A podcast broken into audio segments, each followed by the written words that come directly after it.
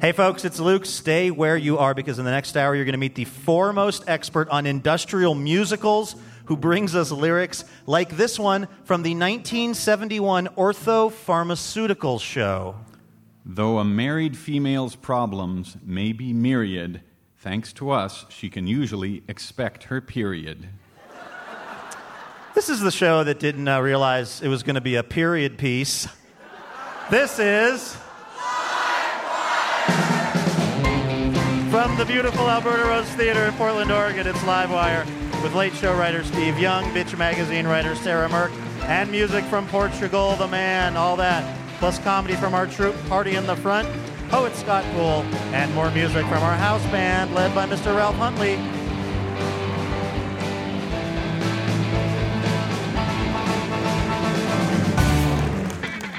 Hey there, everybody. Welcome to another edition of Live Wire Radio. Recorded, as always, in front of a live crowd at the Alberta Rose Theater in Portland, Oregon.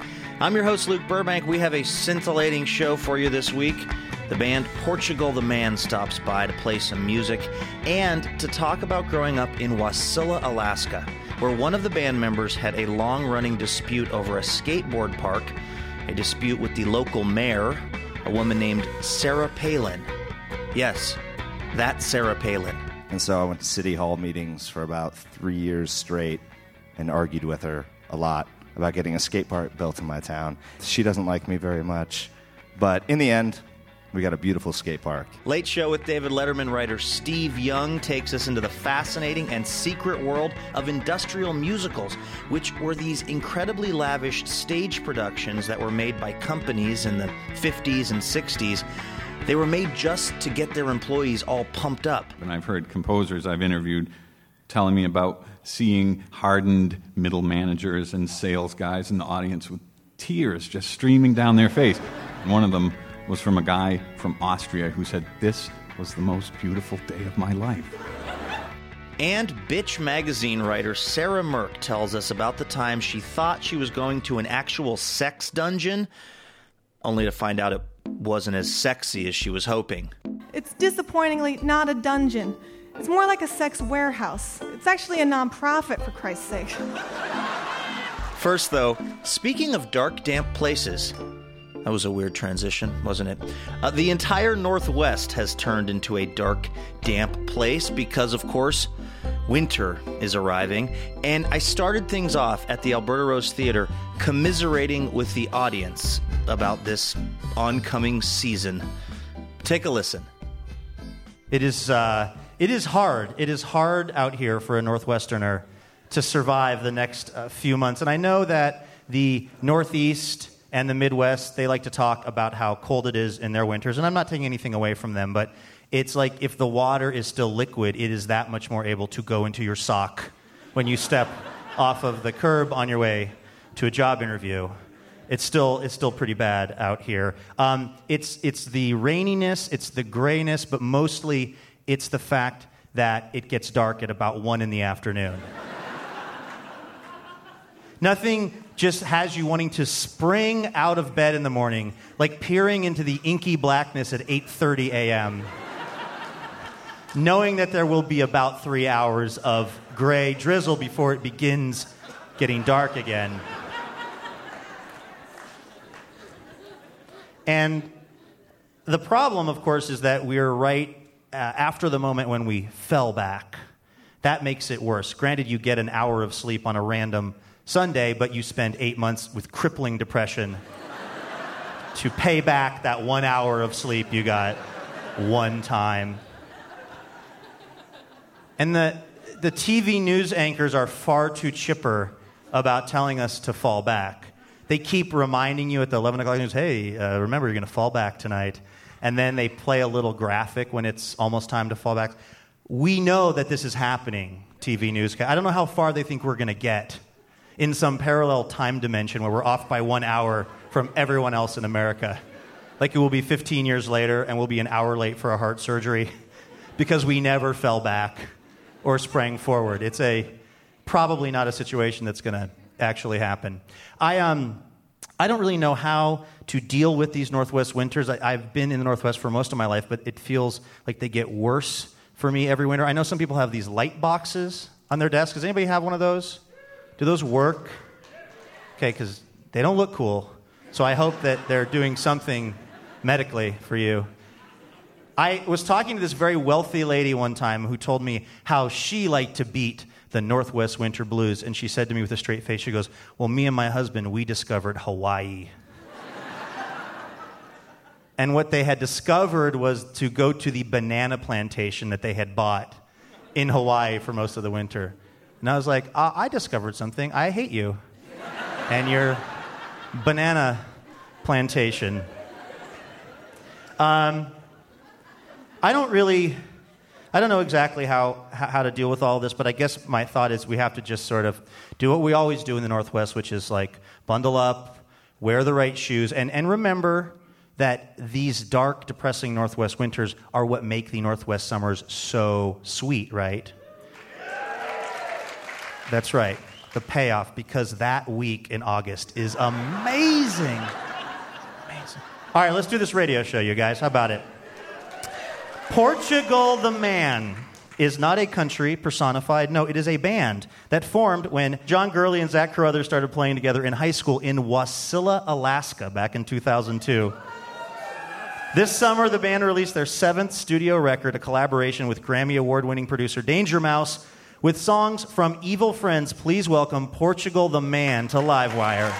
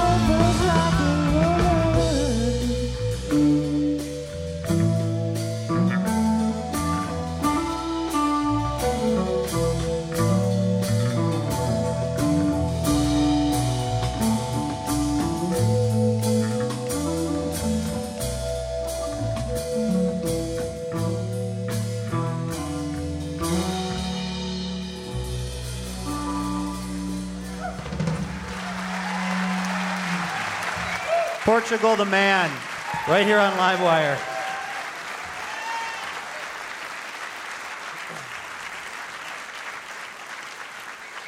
Thank you.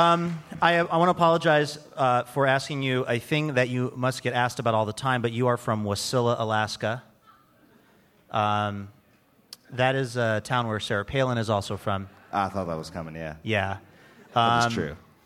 Do you um, do you know them? Yeah, yeah, I know. We had, we actually have a little history. Um, I, I argued with her for a few years straight. My friends and I and our parents, we started a committee to build a skate park in our hometown.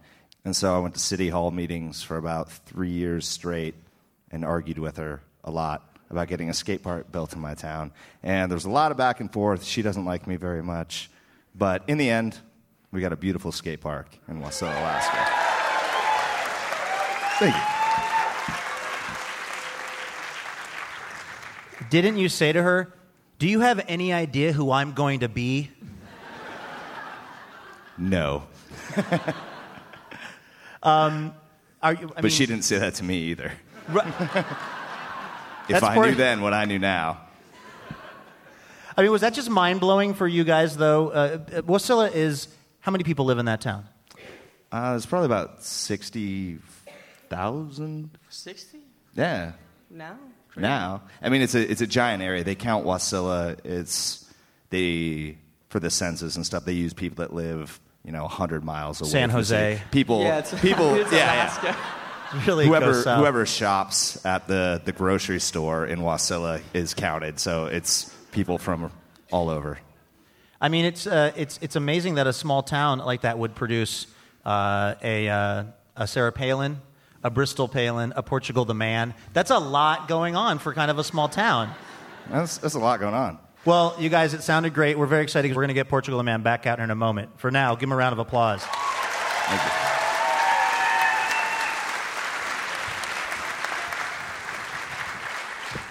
Hey, you're listening to Livewire Radio. Coming up, Bitch magazine writer Sarah Mirk with some questionable dating advice. David Letterman writer Steve Young with snippets of industrial musicals that you will not believe are real. Poet Scott Poole and more music from Portugal the Man. We will be right back.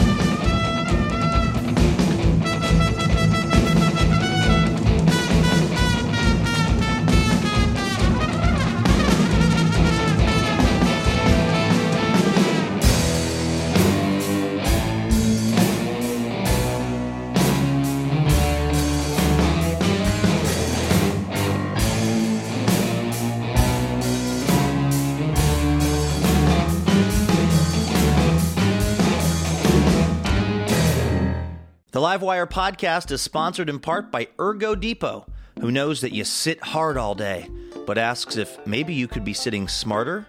Ergo Depot's client list includes Harvard, Stanford, and Columbia University, and you can bet those Einsteins don't sit on poorly designed chairs. Ergo Depot's line of sit and stand desks, saddle seats, and kneeling chairs are all specifically designed for comfort, health, and ease of use and you don't even have to wear your smarty pants to sit on them. But it doesn't hurt. For more information, check out ergodepot.com. Welcome back to Live Wire Radio. I'm your host, Luke Burbank. Our next guest started her career writing for alt weeklies, is now the online editor for Bitch Magazine, which we can say on public radio, apparently. Offering up a feminist perspective on pop culture for the past year, she's been working on a book about modern relationships called Sex from Scratch, and she's here to enlighten us about a few of the lessons she's learned while writing it. Please welcome Sarah Mirk to Livewire.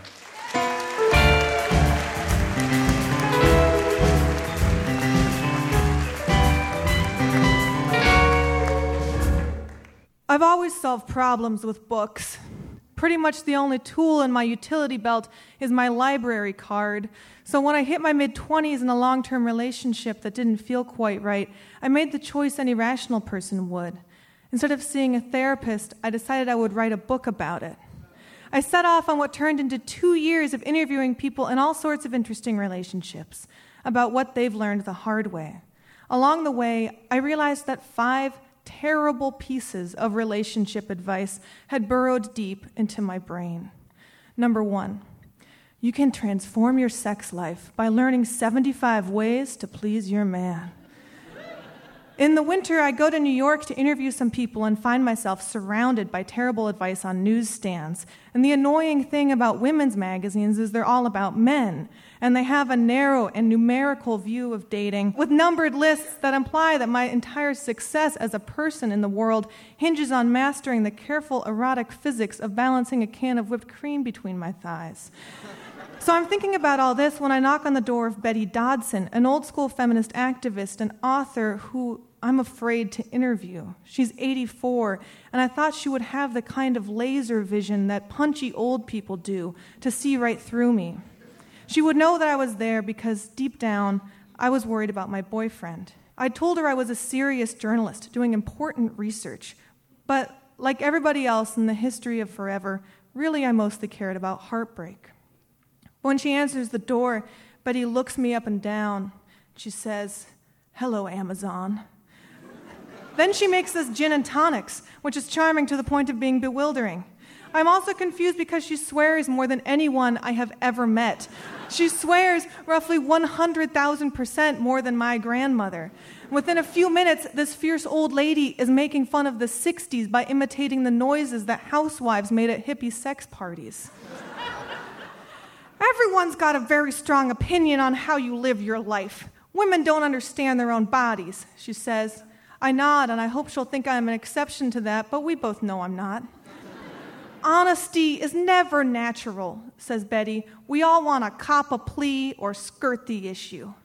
She's right. Lies come easy. We spend years avoiding the things we're afraid to say. Which brings us to number two. If you can't say anything nice, don't say anything at all. One place I'm always terrified to find myself is a potluck. I just don't like quinoa, or. and I also don't like people. But some very sweet people I met on the internet offered to host a potluck for me in Boston so that I can interview their friends who are in open relationships. And you really can't say no when a stranger is throwing a polyamory potluck in your honor. I share plates of hot food with mainstream married couples who calmly describe how they get along with their boyfriends and girlfriends. Young people and middle aged folks who take a risk on trusting me and spell out how they manage three happy relationships at one time. I can't even really handle one, so I have a lot to learn. What you've got to do, someone wearing a top hat tells me over baked tofu, is speak up.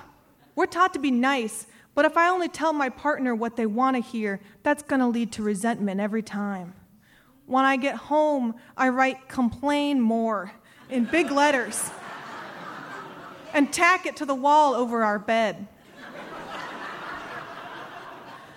Number three, if you like it, you should have put a ring on it. In April, I find myself on a tour of a sex dungeon in Seattle. It's disappointingly not a dungeon. It's more like a sex warehouse. It's, ac- it's actually a nonprofit, for Christ's sake. It's a letdown in that way that things are always a letdown in Portland and Seattle, where you go somewhere expecting an edgy, dangerous sex dungeon and instead discover it's a friendly and welcoming nonprofit that really just wants to create some healthy community.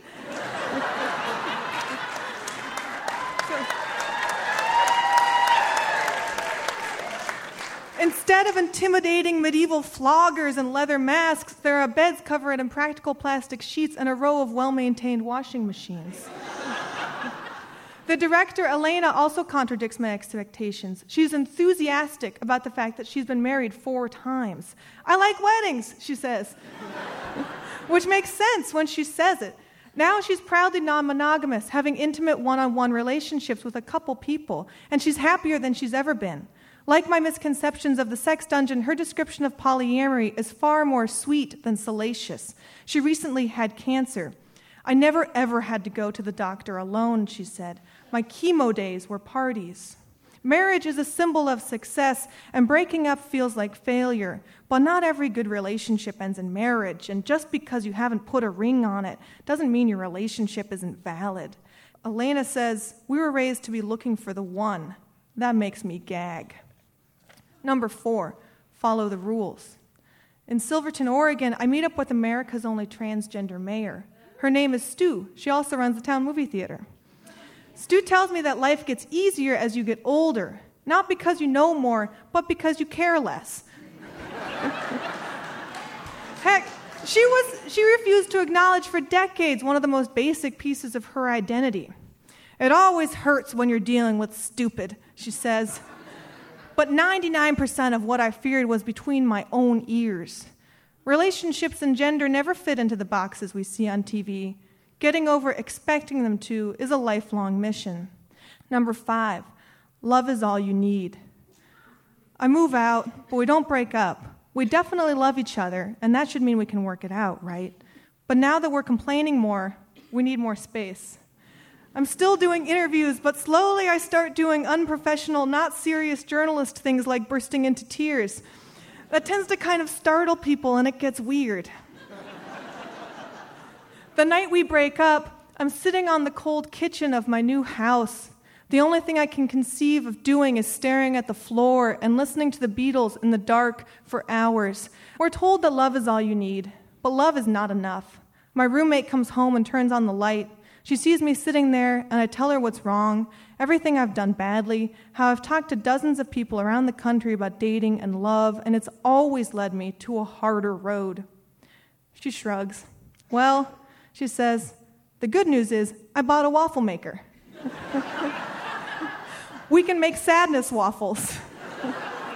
Suddenly, the kitchen is well lit and full of people who know I'm not cool, who know I'm just as much a mess as anyone. There, I'm not nervous about what I'm supposed to be doing and all the things I've done wrong. I've spent months interviewing strangers looking for someone's permission to break up. But all the research in the world couldn't have made us a happy couple together. And that's okay. You don't need to write a book to figure out that the things that always hold true are honesty, friendship, and waffles. Thank you.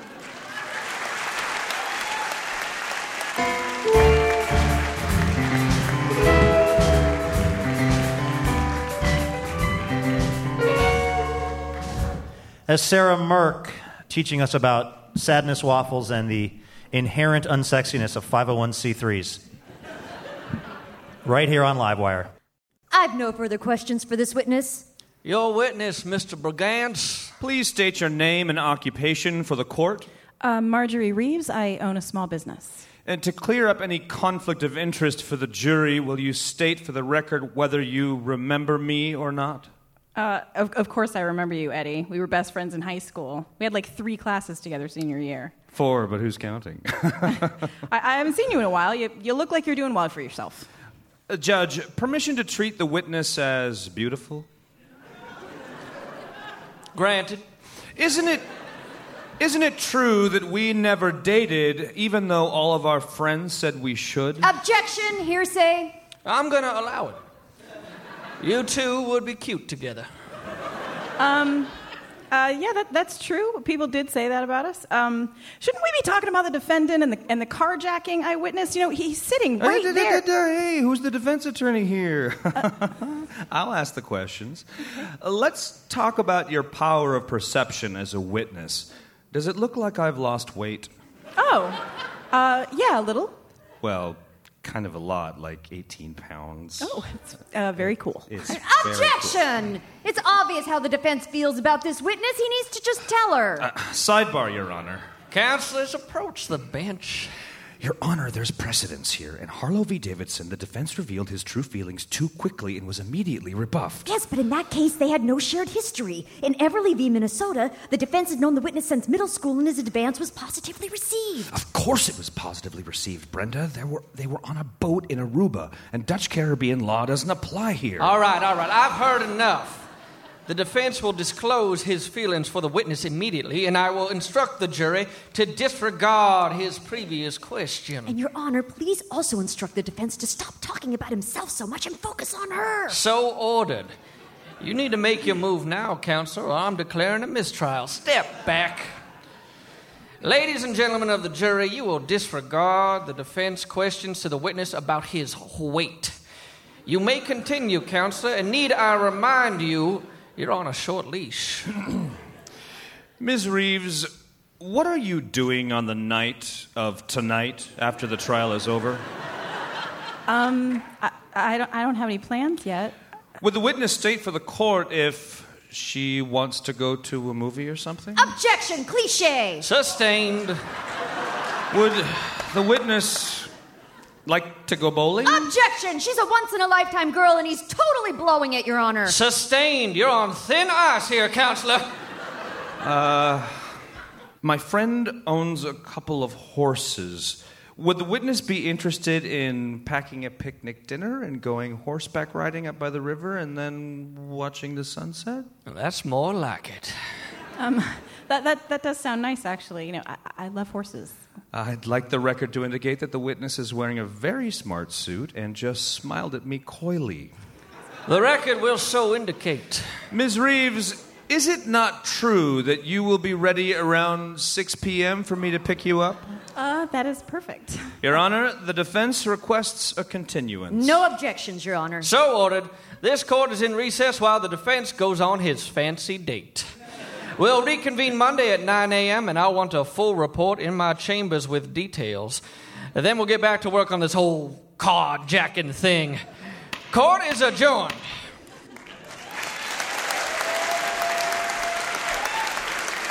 Sean McGrath, Laura Faye Smith, Andrew Harrison, Courtney Hameister. All right, having graduated from Harvard and written for the Harvard Lampoon, Steve Young knew he was legally required to become a successful TV comedy writer. He ended up at The Late Show and Late Night with David Letterman, where he was in charge of the segment Dave's Record Collection. That's where he started his collection of industrial musical LPs. These are entire elaborate musical shows that were written by some of the best composers and lyricists in the business to tout products like tractors, appliances, and drapes, mostly the people who sold them. Take a listen to this. This is from 1966. It's from an electric utilities conference put on by GE. EDM can show what you need to know. Through your distribution system, our sensors can be giving information automatically. Can you tell me kilowatt hour consumption and demand? Can do. All right, Steve's new book is Everything's Coming Up Profits The Golden Age of Industrial Musicals. Please welcome Steve Young to Livewire.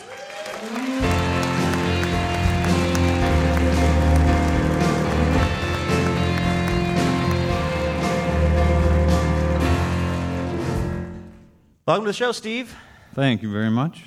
You. So, do you remember the first one of these industrial songs that you heard? Yes, it was actually that General Electric record that you just played a little clip from. It was 20 years ago, and uh, I'd been accumulating all these oddball records to play in the Dave's Record Collection segment, and it was a lot of learn how to touch type, or here's William Shatner singing, all these things that we could do very well with mocking on late night television. And I found this uh, General Electric record. I had no idea what it was, but boy, it was awfully well produced for some oddball private show. And I grew up knowing nothing about musical theater or Broadway, and so it, it, didn't register with me that some of the personnel listed on this thing were actually people of note. John Kander and Fred Ebb were two of the composers of that General Electric show from September of 66. In November of 66, they had a show go on Broadway called Cabaret. So, Almost as big of a hit as the Electric Utilities conference song right. they put together. Well, they're running neck and neck for yeah. me, but I know I'm unusual in that regard. So, why were these very kind of talented people taking part in creating this stuff that was mostly going to be played, I assume, at a conference in Nebraska or something? Right. Well, many of them were at fun locations, like you'd got to go to Hawaii or the Bahamas or something. But these corporations during the period we're talking about, mostly 50s into the 80s, there was a lot of money to spend on this sort of stuff for in house propaganda and employee motivation. So if you were already established, you might say, Yeah, for that amount of money, yes, I'll spend four weeks working on this. If you were coming up in the business for performers and up and coming composers, it was a great way to make some money, learn your craft, network, just do what you wanted to do, even if the subject material was a little off from your usual Broadway show. Like, for instance, a song called My Bathroom. Before we hear it, can you, can you set this up for us? Okay. Las Vegas, 1969. American Standard, the plumbing and f- bathroom fixture people. Big, big convention show for their distributors. And uh, songs about the new bathtubs and the new shower stalls.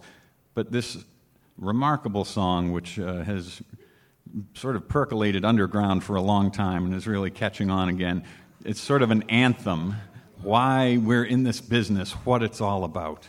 This is my bathroom. My bathroom, my bathroom is a private kind of place. Very special kind of place.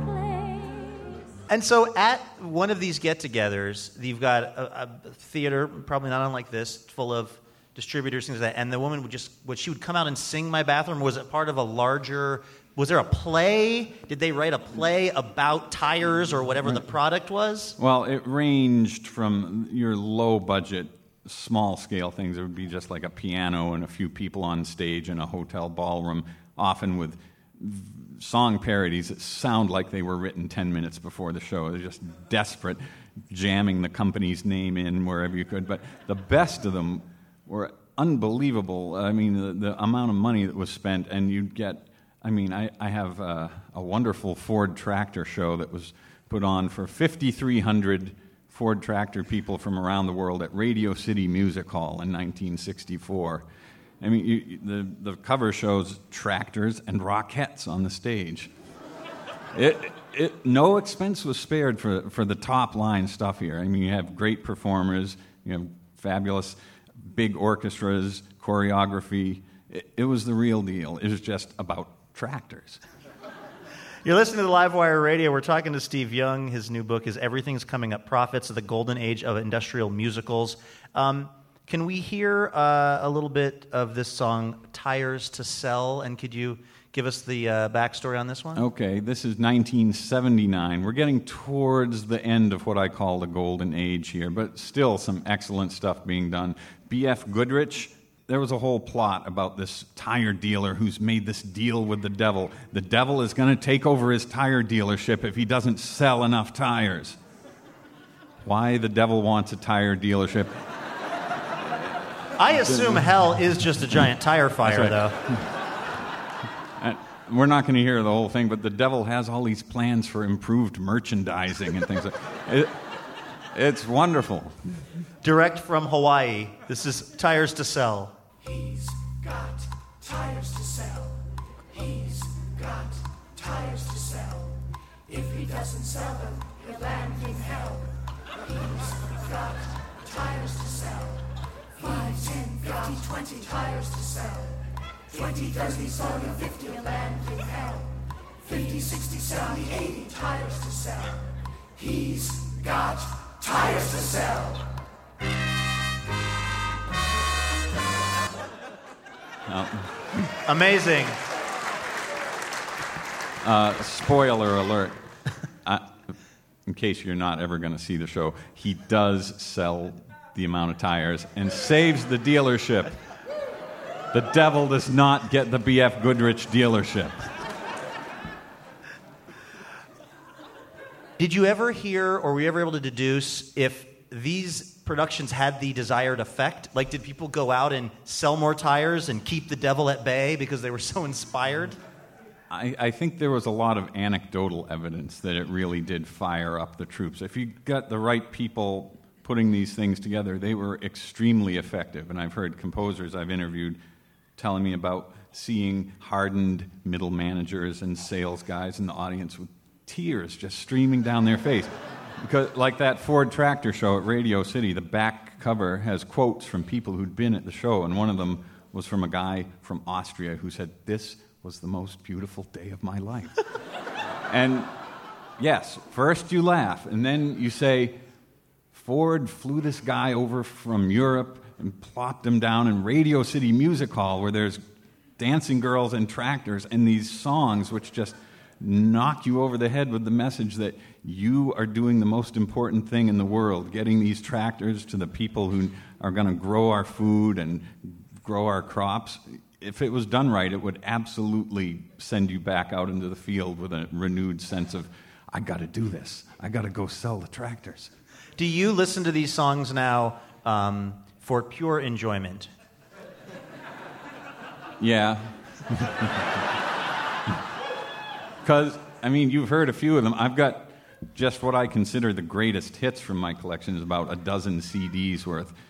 And they're, some of them, as I said, are just awful. And I love the awful ones because they're so excruciating. I just can't believe, oh my God, somebody actually thought we should record that. Oh, that's brilliant. But the best ones, absolutely just top shelf stuff. It's, it's astonishing.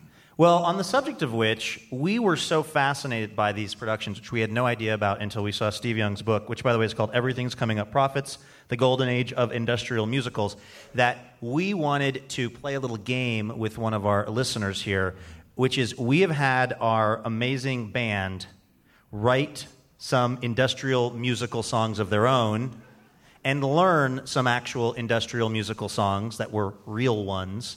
And we are going to have Shelley Caldwell. Round of applause for audience member Shelley Caldwell over there. We are going to see, Shelley, if you can tell the difference between the real songs and the ones that our crack team just made up. Are you going to give me headphones? I, uh, we have a live band here. I don't know if you've noticed the drums on stage. Okay. We have a guitar that is literally inches from you that is going to be played by Jim Brunberg. All right, here we go. This is the uh, first song. It is called Impossible Dream. To dream the impossible dream,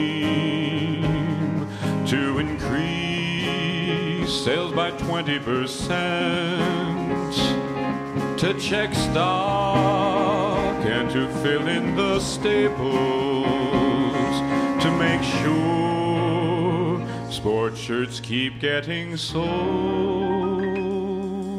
Would you say, Shelley, that that is a real song or a song we just made up? I think it's they made it up. You're absolutely wrong. That is a real song. Mm. Impossible Dream. Steve, who dared to dream this impossible industrial dream? The Arrow Shirt Company put out a record in 1969, not just from that year, but it was the greatest hits album from the whole decade's worth of sales meeting songs.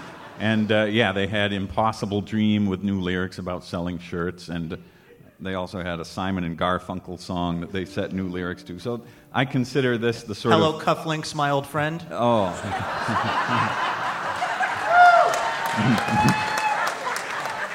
Shelley, I, I, I feel like you were playing a little fast and loose on that first question. Do you know what you are playing for, though? If you get four out of five correct, you will win a copy of Steve's new book, and you will also get our undying respect. So you've already missed one. Great. Get your S together. okay. Uh, All right, here we go with song number two. It's Those Pillsbury Buns. My man has a plan. He's no flash in the pan. He's handsome, he's charming, and astute. But hands off, ladies, I get mad as Hades when you holler and hoot. Say, Pillsbury salesman, show us your wares. Darn those hot, steamy buns. Those Pillsbury Buns, real or fake, Shelley? This one's real. You are really bad at this. That is completely fake. You are already out of the running for the book, and you've only had two questions. But I, I will say it's a testament to this group. All right, you are 0 for 2, Shelley. Um, upward and onward. Our next song submission Oldsmobile Sales Fest 74.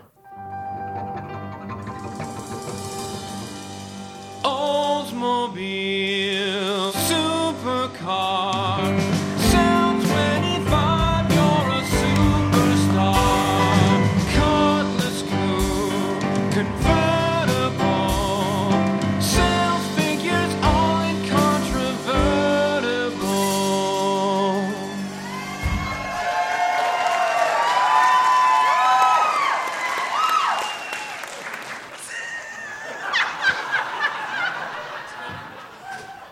Know that's a lot to take in, Shelley. What do you what do you guess? Real or fake? It's fake. That is in fact a fake. You're absolutely right. By the way, you do have one point now, Shelley. So um, there's that. This is silicones. Feel your product's not enough. You feel it isn't up to snuff. Silicons, silicons. What it may need may not be much. What it may need is just a touch of silicons, silicons. That was great, and I think it's real. Uh, that is, in fact, a real song. I was. You, you answered very quickly, Shelley, which you're to be commended for. I was excited to say, silicones, real or fake? and you deprived me of that opportunity, but I got the opportunity back. We'll edit it in. We'll, we'll cut it in. Wonderful. That is a real song. Who, Yes. who was uh, behind that one, Steve? General Electric Silicone Products Department, 1973. They had a whole show that they took around to other businesses trying to tell them our silicone products will help all your business problems. And on our uh, website, industrialmusicals.com, where you can hear many of these actual songs, we have a link to a video now on YouTube from that 1973 presentation.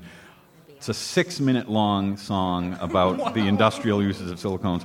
And it's, it's great because you just know, and I've heard these composers say to me, oh, we would get these binders full of material to put into a song, and our hearts would just sink. Just, oh. But really talented people could actually kind of pull it off. That's what we go for on this show. Kind of pulling it off. All right, here is our final song. It's Skiff Ball Bearings.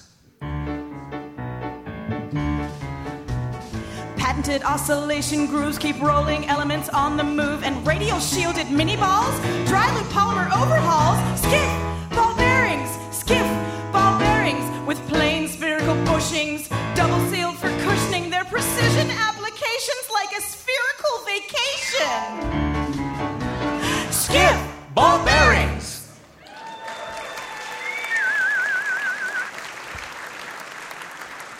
Shelley, what say you? Oh, I'm not really qualified to answer. No, it's not right. It, It's interesting. You sound unsure, and I am also because they did not write down for me on these notes if that was a real song or not. It's interesting, though, that she didn't say it's not real. She said it's not right. Steve, is that a real song that uh, was written to promote a product? No. Ah. But, again, always a footnote, I do have a Timken Bearings show from 1972. I'm glad you're already married because I feel like if you were rolling this stuff out on a date, it could seem a little Rain Manish. All right, 1st of all, uh, a huge round of applause, please, for Jim Brunberg, Courtney Hameister, and Ralph and Dave from the band. Incredibly good work. Shelley, great job. You do not have a future in answering these kinds of questions, but you were a delight on stage. And also, a huge round of applause, please, for Steve Young. The book is Everything's Coming Up Profits The Golden Age of Industrial Musicals.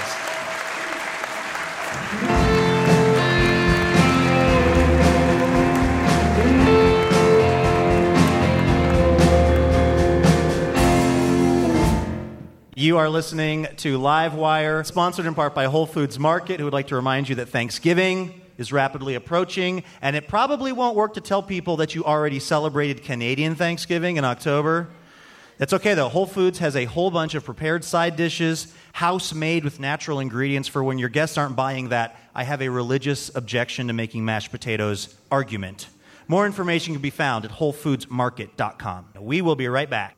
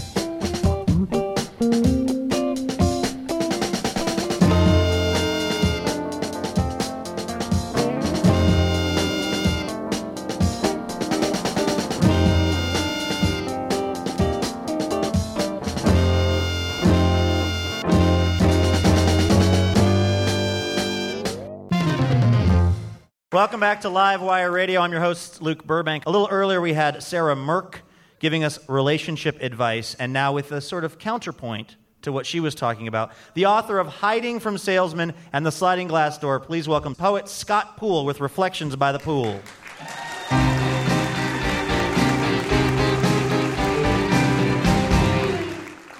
This poem is entitled Writing Your Sweetheart a Love Poem is one of the most beautiful things you can do for a budding relationship, but also one of the worst things you can do for a budding relationship. Maybe you need some do's and don'ts. love poems. Don't write love poem on top of a blank piece of paper. Hand it to your honey and then explain, there are no words to describe my love for you. You just look like an idiot skipping out on your homework. Do write love. Write it as many ways as you can. Write it with blue salt and sand. Write it with soft skinned wrists. Write it with the hum off a guitar's bridge. Don't use the words wildebeest or mammoth or elephantine. and don't use the metaphor, I'm attached to you like an eel on the side of a whale shark do use the word Icelandic if you can. It really rolls with the word eyes and icebergs and infinity. Don't compare yourself to Megatron, explaining that our love has transformed you into a really sweet Camaro you two can make hot love in the back seat of. Do use kisses in the poem. Use every kiss in the world. There are not enough kisses. Make the poem dissolve under the weight of them. Don't say that if you stop kissing me, my lips will fall off and I will pick them up and gift wrap them and place them on cotton in a jewelry box with a red bow and give them to you at Christmas in front of all of your relatives. That's horrifying. Do talk about water and swimming and waterfalls and rushing rivers. Don't talk about seeing your future babies in the other's eyes. That's creepy coming from a man and frightening coming from a woman. Do talk about everything warm blankets, the sun, skin, a square of light dozing on a Sunday morning bed. Do compare your love to a flower if you think of them as infinite, as a field of flowers, a sky of stars, an ocean of waves. Don't rhyme mouse with house or fox and socks. You'll just come across like Dr. Seuss on the make. Green eggs and ham is a bizarre breakfast, not a sweet sentiment. Do rhyme if you can rhyme honey and dance, love and time, moon and body and flame. But don't burn the edges of the poem to make it look like an ancient scroll. It's a poem, not a treasure map. Do write the love poem, even if you're terrible at it. How else will you shape a heart with your bare hands? Thank you.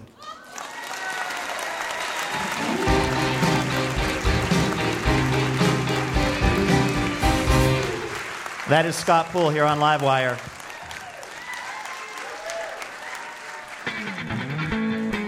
Hey, Livewire would like to give a special thanks to our Northwest radio partners for their generous support.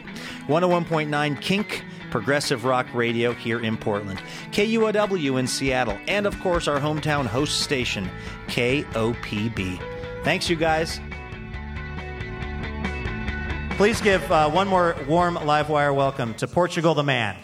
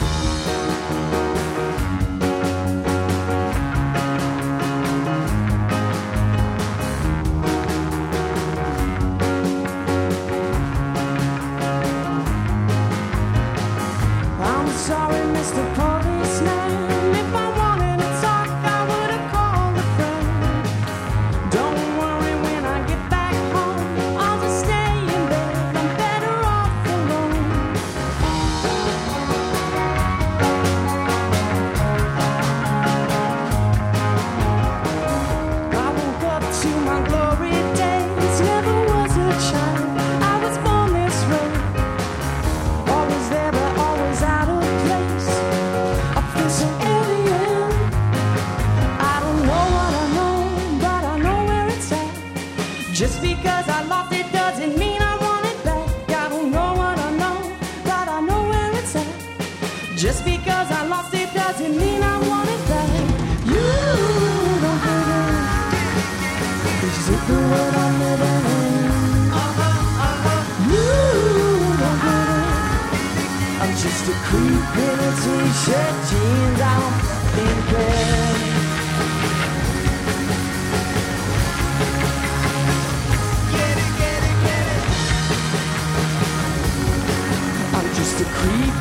In a t-shirt, jeans, I don't fucking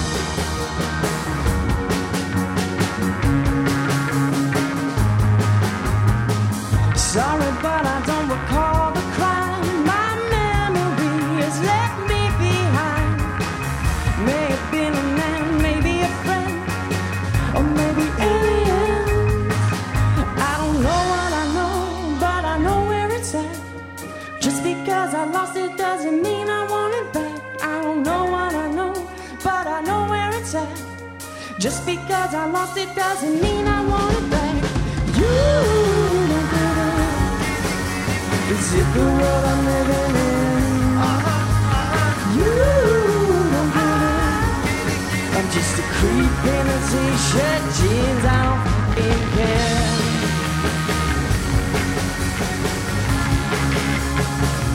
Uh-huh, uh-huh. Just a creep t-shirt, jeans, I don't fucking care. It's not because the light here is brighter. It's not that I'm evil, I just don't like to pretend that I could ever be your friend.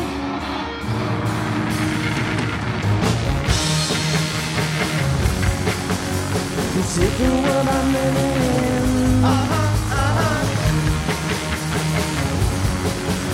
just a creep in a t-shirt, jeans, don't care. I'm just a loser in a t-shirt, jeans, don't care. I'm just a creep in a t-shirt, jeans, I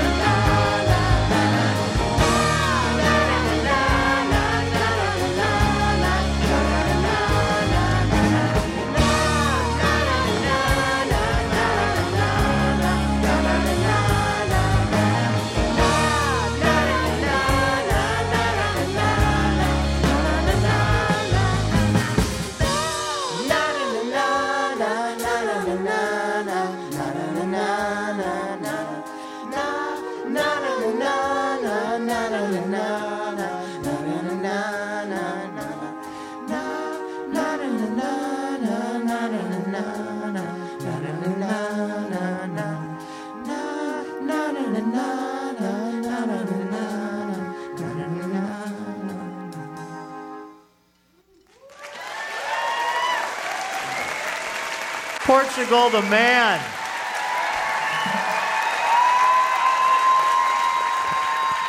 That is our show for the week. Thank you so much. Our thanks to our guests, Sarah Mirk, Steve Young, and Portugal the Man. Our house band is Ralph Huntley, Jim Brunberg, and Dave Jorgensen. This show is made possible in part by our sponsors New Belgium Brewing Company, Whole Foods Market, Ergo Depot, Laughing Planet Cafe, and Burgerville. Additional funding provided by the Regional Arts and Culture Council and Work for Art, the Oregon Arts Commission, and National Endowment for the Arts, and listeners like you fine people. Hotel accommodations generously provided by the Hotel Deluxe in Portland, Oregon. Our media partners are KUOW 94.9 FM in Seattle, Oregon Public Broadcasting, and Kink.fm. Our executive producer is Robin Tenenbaum. The show is also produced by Courtney Hameister and Jim Brunberg. Our sketch comedy group is Sean McGrath, Andrew Harris, and Laura Faye Smith. Our head writer is Courtney Hameister with show writers Sean McGrath, Scott Poole, Jason Rouse, and me. Our guest writer of the show is Alex Falcone. Sound effects by Jason Rouse. Our technical director is Jonathan Newsom. Our engineer is Graham Nystrom. Stage management by Will Fernandez. Special thanks to Revival Drum Shop. Livewire was created by Kate Sokoloff and Robin Tenenbaum. For more information about our show and how to become a member of Livewire, visit livewireradio.org. You can download our podcast over on iTunes, Stitcher, or SoundCloud, and find us on Twitter and Facebook at Livewire Radio. Thank you so much for listening. We'll be back next week. I'm Luke Burbank, your host. We'll see you then.